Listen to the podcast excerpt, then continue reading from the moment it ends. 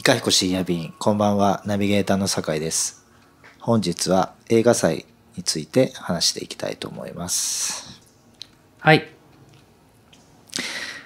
いやー今日映画祭でしたね、まあ、今日って言っまあ映画祭っていうか、まあえ映画祭だと思ってうん。参加しました、今日はね、銀座の、えー、空豆っはい。ていう、まあいろんなイベントやってる期間中に、うちの、まあ僕の作った映画を3本、見ることうん、見ると。ここでこういうことやったのは2回目。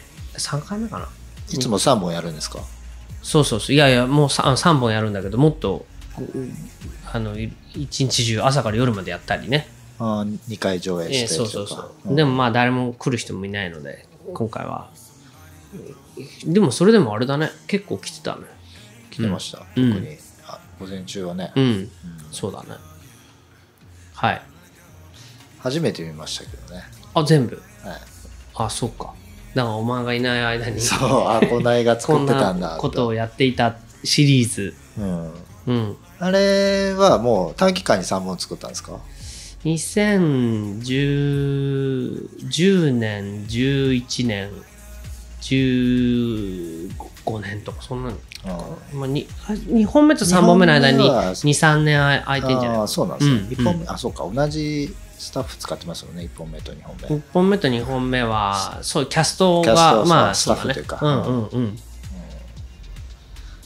まあ、順番に見た順番はうん。213で見たね。順番見たんですけど、うんうんうん。うん。ま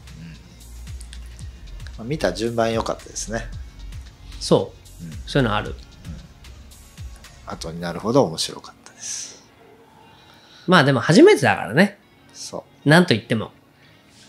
あのーあそうそう。うん。これ、今日ね、うん。映画とうん。映画の間に、うん。まあ、トークもあって、うん。でいろいろねうん。話イカさんのあの、まあ、エピソードというか、うん。メイキングの話も聞いたんですけど、か淀川長司がうんうんうん。映画監督になるにはどうしたらいいですかって聞かれた時に、うん。映画監督になる方法なんてないけど、うん。強いて言えば同じ映画を10回見ることだっていううんふうにうん。言っていて、うん。まあそれを知ってか知らずか知らないですけど、うん。まあ、僕は借りた映画をうん昔はうん。借りた日に2回見て返すまでにもう1回見てからうん。うん1週間の間にん返すってやってたんですよ。うん。不思議なことにね2回目3回目どんどん面白くなっていくんですうんうんうよね。ん。なんでまだ初見なんで、うんうんまあそういう意味でうん。はそうだね。分かってないのかもしれない。うんうんうん。だからもしかしたら今日も 3,、うん。三本目の方が面白かったのはうん。同じ人が作ったやつを3本作ったから、あ3本見たから。見たからそうかもしれない。2番目がもう一番好きになってもううーってねなるかもわかんないしね、ないと思うんですけどうん、ね。いやいやそういう人いるからね。あそうですか、うん。最初そうだったのに。そう。うん。えー、井川さんはそれぞれ、うん。あの映画それぞれってうん。どう思ってるんですか？その作った、まあ後かな？作った後。作った後作品についてってこと？まあそうですね。まあ、作った黒話みたいなものはまあいいとして。まあ置いといてね。あのね映画ってあのプロデューサーの自分とまあディレクターの自分と作家の自分っていうのがなるほど。割とはっきり分かれるうんんだよね。うんでプロデューサーの自分っていうものがある相当強権発動しないと映画って完成しないんですよ、はい。まあ例えばもう夕方暗くなってきてるけどこのシーン取りこぼすともうこのシーン自体が欠番になっちゃうけど、他の都合上ねどうしますかとか、そんなものつべこべ言わずもう暗くなるまで撮る。暗くなってでも撮るとかって強権を発動するとでもこれって昼のシーンですよねとか言うとうるさい。そんなもの今から台本書き直させるんだって言ってそのプロデューサーの自分がその作家の自分に今からこう書き直せって言ったりするっていうことがあったり、っていうことがあって、プロデューサーがどうしてもやっぱり一番強くなるっていうことを考えると、うんあのー作ってる時はもうプロデューサーの自分が一番強い。だから作家の自分は、プロデューサーの自分に従わざるを得ないっていう。でも、時間がは経ってみると、はいやっぱり作家の自分が強いんだよね。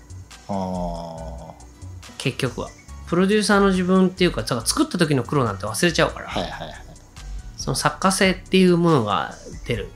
で、その、傲慢な言い方すると、傲慢っていうか、まあ自分が作家かどうかっていうことを疑うっていうことってあると思うのね。うん自分って果たして作家なのかっていううん。疑問がある。あれあのクレジットはうん。監督、うん。脚本編集じゃないですか、うん。その映画における井川さんの作家ってうん。脚本だね。脚本ですよね、うん。っていうのがあって、まあ監督っていうか、まあ、うん。まあ、でその作家っていうところがあって、うん。で、例えば、わかり、まあどんなものでも、うん。その、ある好きになった、まあアーティスト、映画監督でも小説家でも何でもいいんだけど、うん。それって、時間が経って、経っても、その、その、時間が経ってもっていうか、最初の頃と後半に向けてう、ん。その作家の作家性が変わるって俺ないと思ってるわけ。はいはいはいだから初期の頃の作品より後半に向けて徐々に成長してるって俺はないと思うわけよ。むしろ下がることはあっても。ああダメになるってことですか？ダメになるってことはあると思うよ。どんどん、どんどん、はいはい。そのなんかお金がむしろ自由に使えるようになって、ああありますね。使えるようになったからこそ、なんかいまいち 良くなくなってきちゃったってことがあることはあっても、最初の作品もやっぱりこの人らしいなっていう。だからシャッフルしてみても別にそんなに違和感がないっていうのがその作家性だと思うわけ。はいはいはいだとすると、やっぱりその1本目も2本目も3本目も誰がどう見ても、あまあこれ三川さんでしかないよなっていうものがあるなら俺は作家だし、うんうんなんかいや3本目に進むにすると成長してますねって言われてんならもう俺は作家じゃないと。なるほど、うん。もしそういうことがあるとしたら、まあプロデューサーとして、1本目、2本目、3本目っていうものに、何 ?3 本目の方が、なんか、その、ロケも北海道まで行けてますねとか、うん。なんか撮影日数が単純に倍になってるからね、3本目は。はい。はい。っていうようなことで、なんかスケール感がでかくなりましたねってことはあると思うけど、はいはい作品として後半に向けてつむ面白くなってますねっていうことがあるとしたら、それはもう作家じゃないんだよ。アーティストじゃない。なるほど、うん。だって、例えばユーミンが、いやー最近の曲はもう最初の飛行機雲の時よりもはるかに、えー作家性出てますよねってことにならないもんね。うんいや、最初の頃の方がやっぱり、最初の飛行機雲がもう、あれがユーミンの全てじゃないですかねっていう、むしろそれをどう超えるかって、60になっても抗ってんのがさ、アーティストなんであって、なんか、うんだから、うん、徐々に良くなったとか、あれはこうだったとか、とか、ああだったって、もちろん作ってる時は思うよ。だから、あの、面白いのって映画って面白いのはう、ん初号の試写っていうかさ、はいはい作ったスタッフで見るじゃない。そうするとさ、みんな全然喜んでないのよね。で、何かって聞くと、音声さんは、いやー、そこんとこ音取れてなかったなって言うし、照明は、はいや、あそこやっぱり照明もうちょっと絞ってた方が良かったですねって言うし、カメラマンはもう全然落ち込んじゃって、こんなんだったんですっけみたいな。もう役者もそうだよね。はいはい。俺の芝居とかっつって。むしろだから、初号の後は、プロデューサーの俺がみんなをなだめて、いや、そんなことなかったよ、よかったよ、そんなことなかったよ、よかったよって言ってる役で、誰も俺のその何、作家性なんか、もう、へでもないわけよ。だから、時間が経つほど、まあそれはあるでしょうね、うん。なんか自分のその映画に限らず、うん、自分が昔書いた日記とかでも、うん、なんか出てきて読むと、うん。あ俺ってこんなすごいこと考えてたんだこんな時にとか。あ時間が経ってそうそうそう,、んんんん。その自分だから今思ってることを、その当時思ってて、うん。あもうすでにこの時から思ってたんだ、うんうんうん。うんみたいなこととかもうんあるから、多分初号の時はそういうふうに考えられないけど、うん。時間が経つと、うん。なんか自分客観視して、うんまあ、見れたりして、うん。結局は自分の作家性出てるんだみたいな、うんまあ俳優だったらなんだろう、うん。まあ、自分のなんか俳優性みたいなものうんうんうんとか、まあ、技術の人だったらうん。自分の技術のな何かね、うん。出てるとかっていうふうなことを、まあうん。見れるのかもしれないですけどね。そう。だから、まあ、最初の質問に戻るとまあそれぞれの作品がどうですかっていうのはそれぞれにはもちろんそれぞれのことあるけどプロデューサーとしてうんなんかそのよしじゃあ次回はもっとこういうカメラで 4K で撮ろうとかっていうことは思うかもしれないけど作家性っていうのは多分きっと変わらなくて何をどうまだまだやってみたいことはいっぱいあるよとしか言いようないよね。それでもイカさんだからじゃないですか。あそう？うん。そういうことなの？まあ、ちょっとこれ夏目漱石の話しますけど、うん。漱石っていうのは、うんデビューが遅いんですよ。40過ぎてからデビューをしていて、うんで早くに死んでるよね。そうです。死んだのが若いんですけど、うん。デビューしたのが遅いんで、うん。活動期間が短いですけど作品は多いんですよ、うん。ででそれが何を意味してるかっていうと、うん。その成長とかないんですよその期間に、うん。それ40過ぎたうん。おっさんがうん。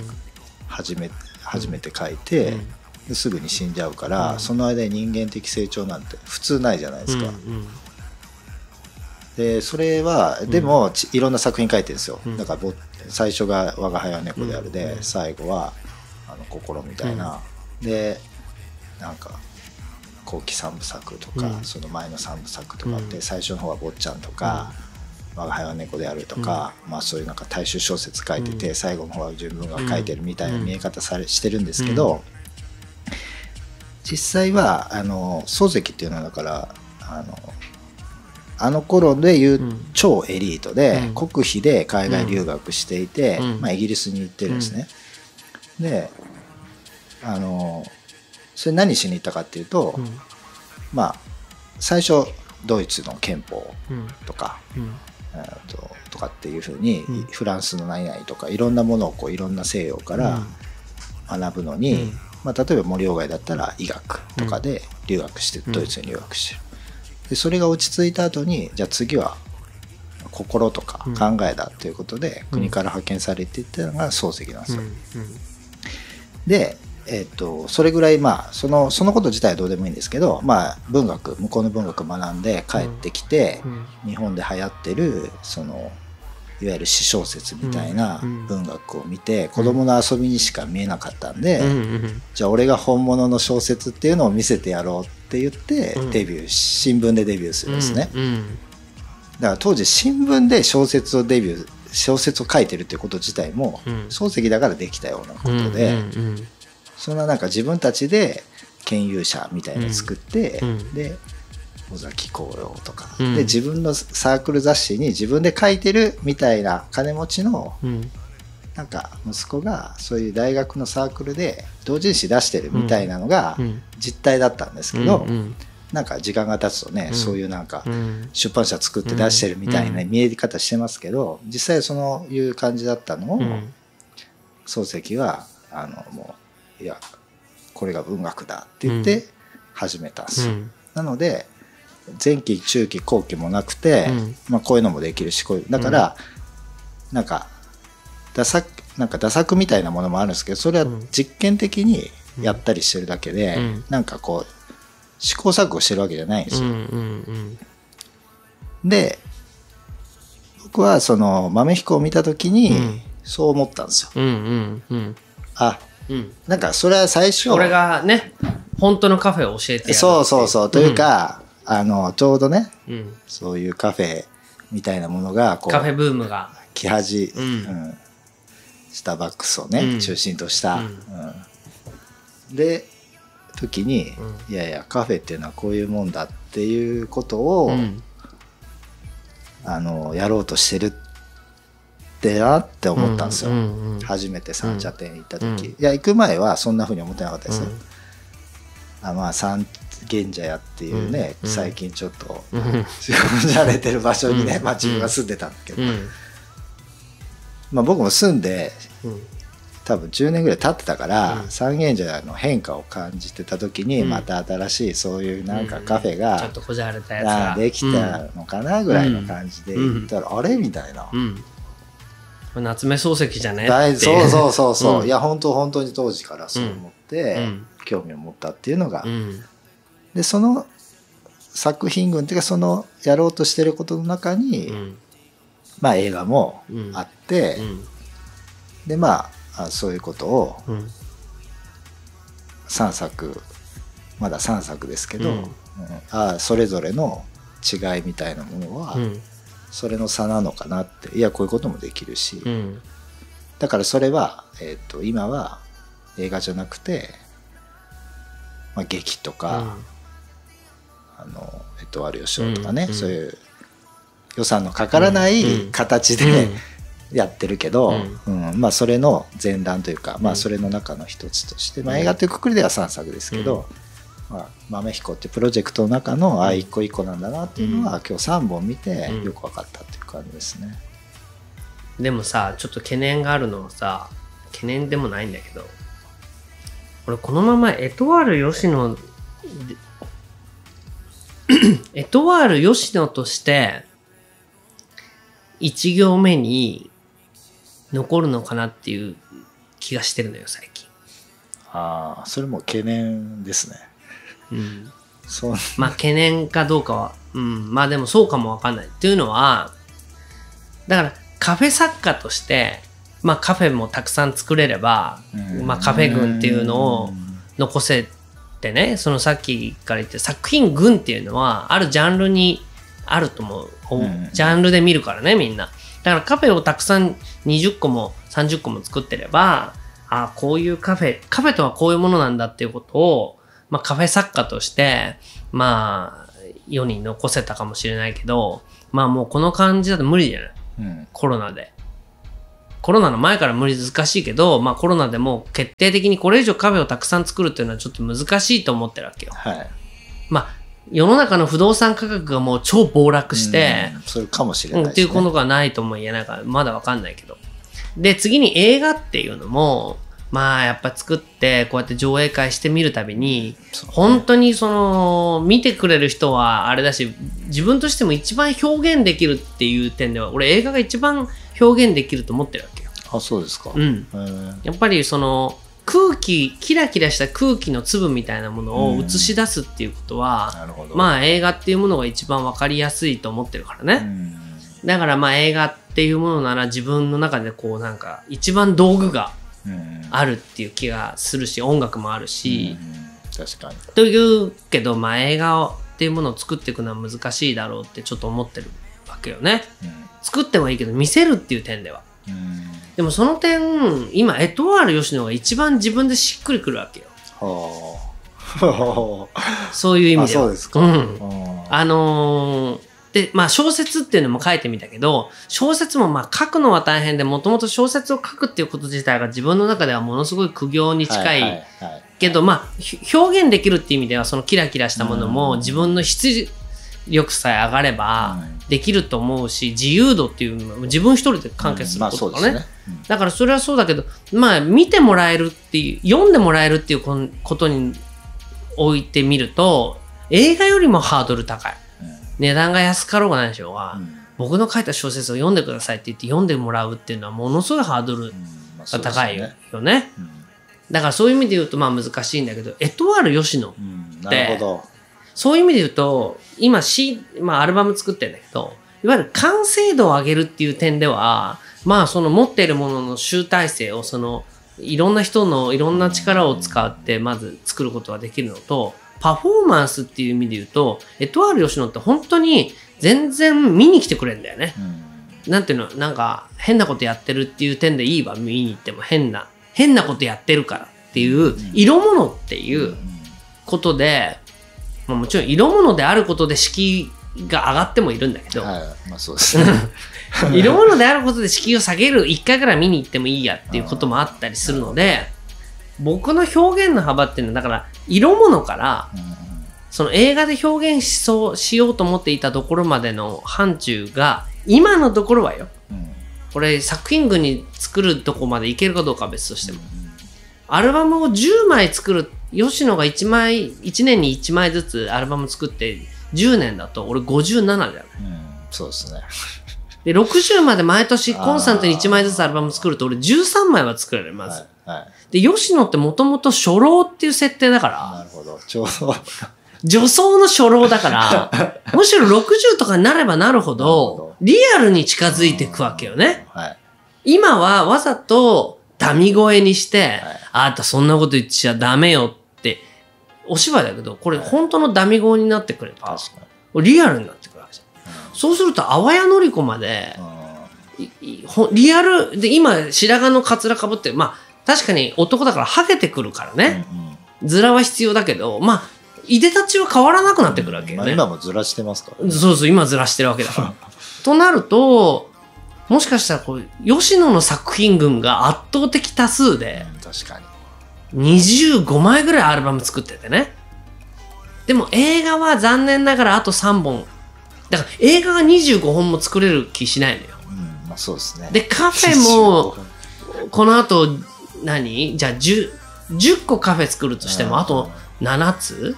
あとそれが現存して残るっていう意味では難しいけど、うんアルバムは絶対残るじゃん。はいとなるとね、そのさっき言った作品群っていう意味で言うと、まあ映画はなんとかかろうじて3本だけど、これ3本作った映画の上映会ってできれば新作やりて、やりたいよね。ね新作で過去のやつも抱き合わせでやるっていうことじゃない。うん。だから新作作っていかないと、また3本か、また3本かってことになるけど、これなかなか難しいと。うん。確かに。エトワール吉野の人になっちゃうかもしれないですね。そう。で、桑田佳祐がさ、は映画撮って、はい。稲村ジェーンね。稲村ジェーン。はいでも、稲村ジェーン一本で、こう、諦めちゃって、うんうん。あとコンスタントにアルバム作ってるじゃん。はい。そうするとやっぱり桑田佳祐をの才能は認めてるけど、映画監督としての作品は、うん。あ、監督としては認めてないじゃん。うん。それは桑田佳祐が映画監督としてダメだったっていうより、一本しか作ってないから、そうなんですよね。桑田佳祐の映画監督としてのの評価は、稲村ジェーンを作った人でしかないから、作品群になってればわかんないじゃん。うんだから、やっぱり作品群になってなきゃダメだと思うと、俺このままいくと吉野が一番作品群を作る可能性があって、それはもう、どっかというと、すごい懸念してて、下手したら次の新作の映画がエトワール吉野の可能性もあったり、つまりエトワール吉野のアルバムの勢いが次の映画を作ることになって、うん、映画ね、すごくやっぱり吉野がいいから、吉野の映画なら私お金出してもいいわっていう人が出てきたりすると、このままいくと俺はエトワール吉野にいっぱい作ったのに、エトワール吉野をやるためにいカフェとかもやっていた。うんそうなりますね。っていうことになる可能性があって、そういう人じゃないんですけどね。本当はそうじゃなかったけどでもこういうのって結局自分では決められないじゃない、うん。いやなんかどうだろう。ん。まあさっきの映画で言うとう、うん。まあたけしは映画一本じゃないからうん。映画監督になれて慣れてる。むしろ世界のね来たの。でまあちょっと最近薬剤が撮りすぎてるから、ちょっとなんか、まあ、そういうね、うん。とこ出ちゃってますけど、うん。最初の作品もそうだったし。多分あれは工業的に薬剤映画じゃないとそうなんですよ。当たらないから。そう。だからそれ吉野の今やろうとしてることに近い。に近い。でなのかあーあの「エヴァンゲリオン」の庵野うん。秀明いるじゃないですか、うんだまあ「シン・ゴジラ」撮りましたけど、うん。うんまああれは雇われ監督だからだねから「エヴァンゲリオンうん」ばっか撮ってるじゃないですか、うん入るからね、入るから。うん。だし、まあもう自分もうん。行き着いちゃったんじゃないかなと思うんですよ。うん。だからたけしとは違うような気がするんですよ、うんうん。もうなんか自分はこれを作り続けて、うん。あのジョジョみたいなもんですね。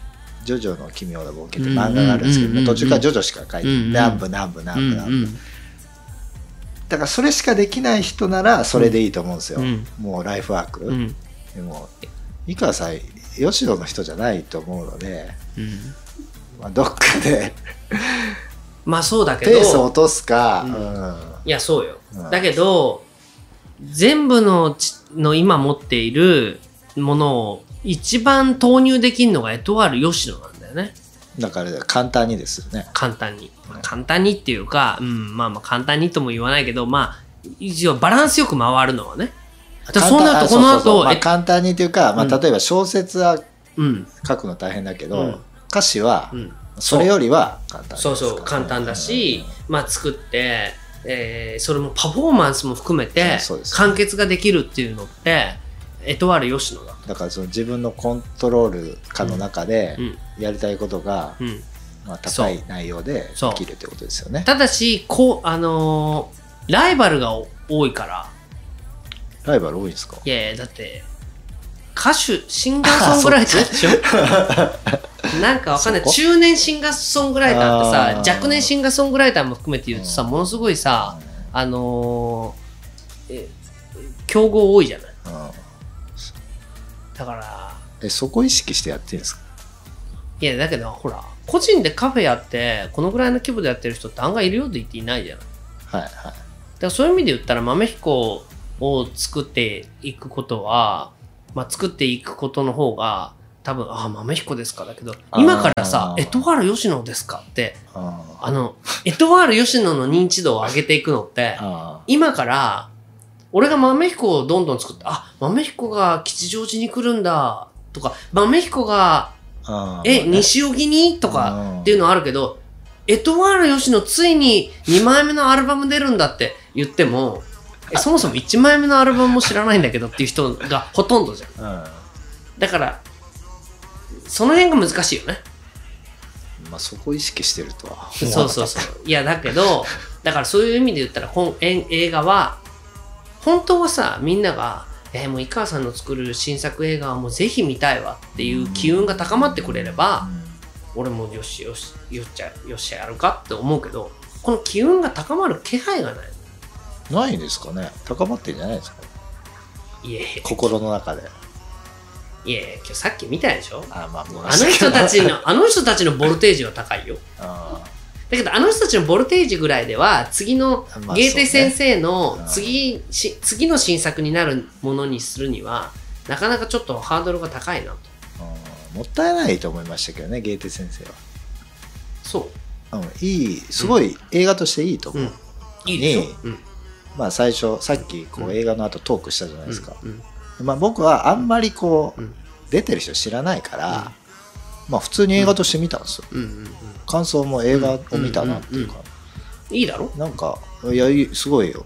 いい映画だと思いました。いい映画でしょ？うん。いい映画なんだ。なんかなんか誰出てた誰それがどうこうとか,、うん。どうとか。うん。結構なんか内輪の感想だなとか思って。いやそうでしょ。そうそうもうあの人たちララハがどうしたって俺なんてどれがララハなの感じ知だかうん そのうちお前もねエキストラに出るようになっいやいや俺出てるんですよみたいな。なんかもうわけわかんなくなっちゃうけどうん。いやでもそうなのよ。うん。いやだから映画の場合だともう見てもらうっていうことはもうすでに自分が当事者になっているっていうことがとても大事なことなわけじゃん。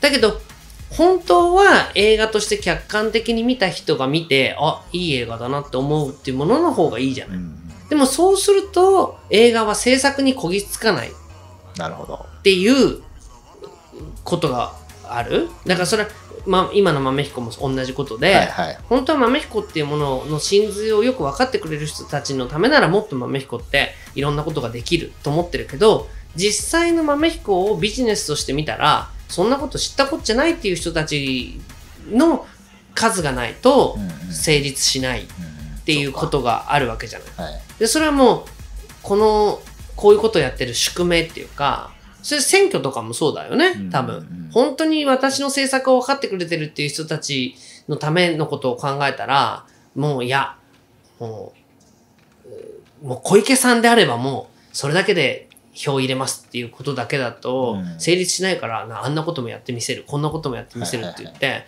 できっこないことも言わなくちゃいけないのよね。当選のためにはとかってこともきっとあると思うんだよね。あ安倍ちゃんも同じかもしれないし。だから、そういうことを、その、まあ、継続していくためには、どうしてもなんか、そっち側のね、なんか分かりやすさとか見えやすさっていうことも大事だなとも思うけどうん。それってその自分がやりたいっていうこととねどうやって一致させていくかっていうことの葛藤みたいなものはまあ宿命としてあるとは思うわけ。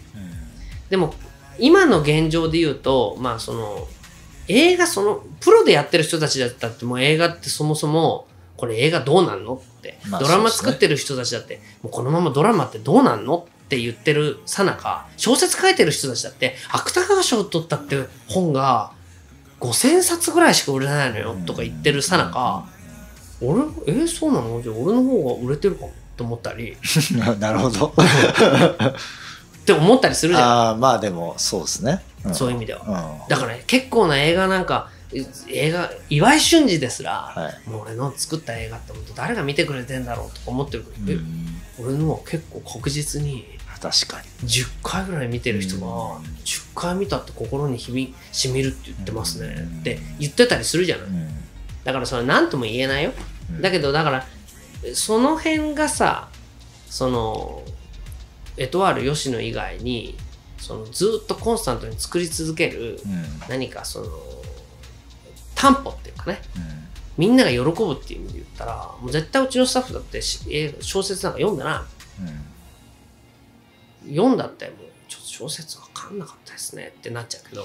あエトワール吉野ならうん吉野最高イエイみたいな。っていうところになって。とは吉野の方が難しいですけどね。そうだからお祭り感っていうのがうん。やっぱり今の時代に求められてるんだなっていうのはすごく思うよね。あだから俺が今さ俺じゃないや。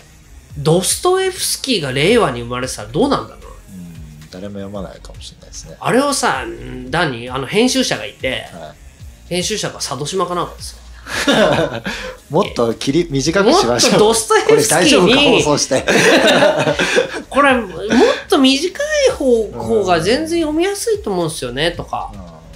箕輪とかが編集してこれドストエフスキーいいんですけどこれちょっと、ま、漫画にしないと読んでくんないんじゃないですかって。いやだから、まあ、もちろんその時代時代があるからね。いや、俺夏目漱石だって言われると思うよ。ああそうですね。いや、夏目漱石ぐらいはギリだけど、もう、何、森鴎外なんかダメなの？っうんてななるでしょ。うん逆に今読んで何が面白いのかね森鴎外なんかもうダメだよしょみたいうん。いや、でもね、それはね、伊集院静が似たようなこと言ってた。伊集院静は、やっぱり自分は自分として、自分でいるために小説はやめないと。うんすごく苦しいけど自分っていうもののためにはやっぱ小説なんだと。うん。だけどものすごく頑張って書いた小説の何十年もかけて貯めてきた小説の印税なんて銀ギラ銀にさりげなくの歌詞を、なんかその辺の飲み屋で15分ぐらいで書いた銀ギラ銀にさりげなくさりげなくさりげなく生きるだけさあわっちゅベイビーあわっちゅベイビーあわっちゅベイビーって書いたあれの印税なんかもう俺の小説の何十倍だと。だ金だけで言ったら、ほんならもう一回アワッチョベイビーって書いた方がうんずっと金になるけど、それは俺じゃないんだと。うんうんっていうことがあると思うんだよね。うんうんだからそれはそういう意味で言ったらやっぱり、もちろん小説、あそのいくら吉野をやっても、うん。吉野が俺だと思えるのか、映画が俺だと思うのかっていうところには、まだ、どれが俺だと思うかっていうところは定まらないからうんうん。なんとももしくはそういうものを全部入れた作品群で、はいそうですね。うん。うん。テーマパーク的イカワワールドうん。なのかもしれないから、うん。なんとも言えないよ。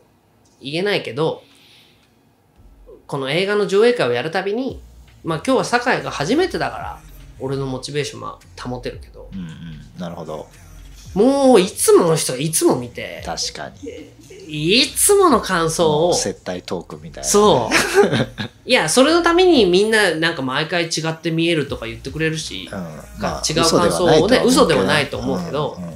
本当はそろそろ新作作らないで、まあ確かにね。もうイカハゲも励まし続けられないですよね。だし本当イカハゲのハゲがハゲたハゲみたいになっちゃう。ね 確かだからそういうのもあると映画っていうものそのもの映画祭っていうものをねそのうんまあ多分だから宮崎駿ですらもうトトロいいよ。にうん。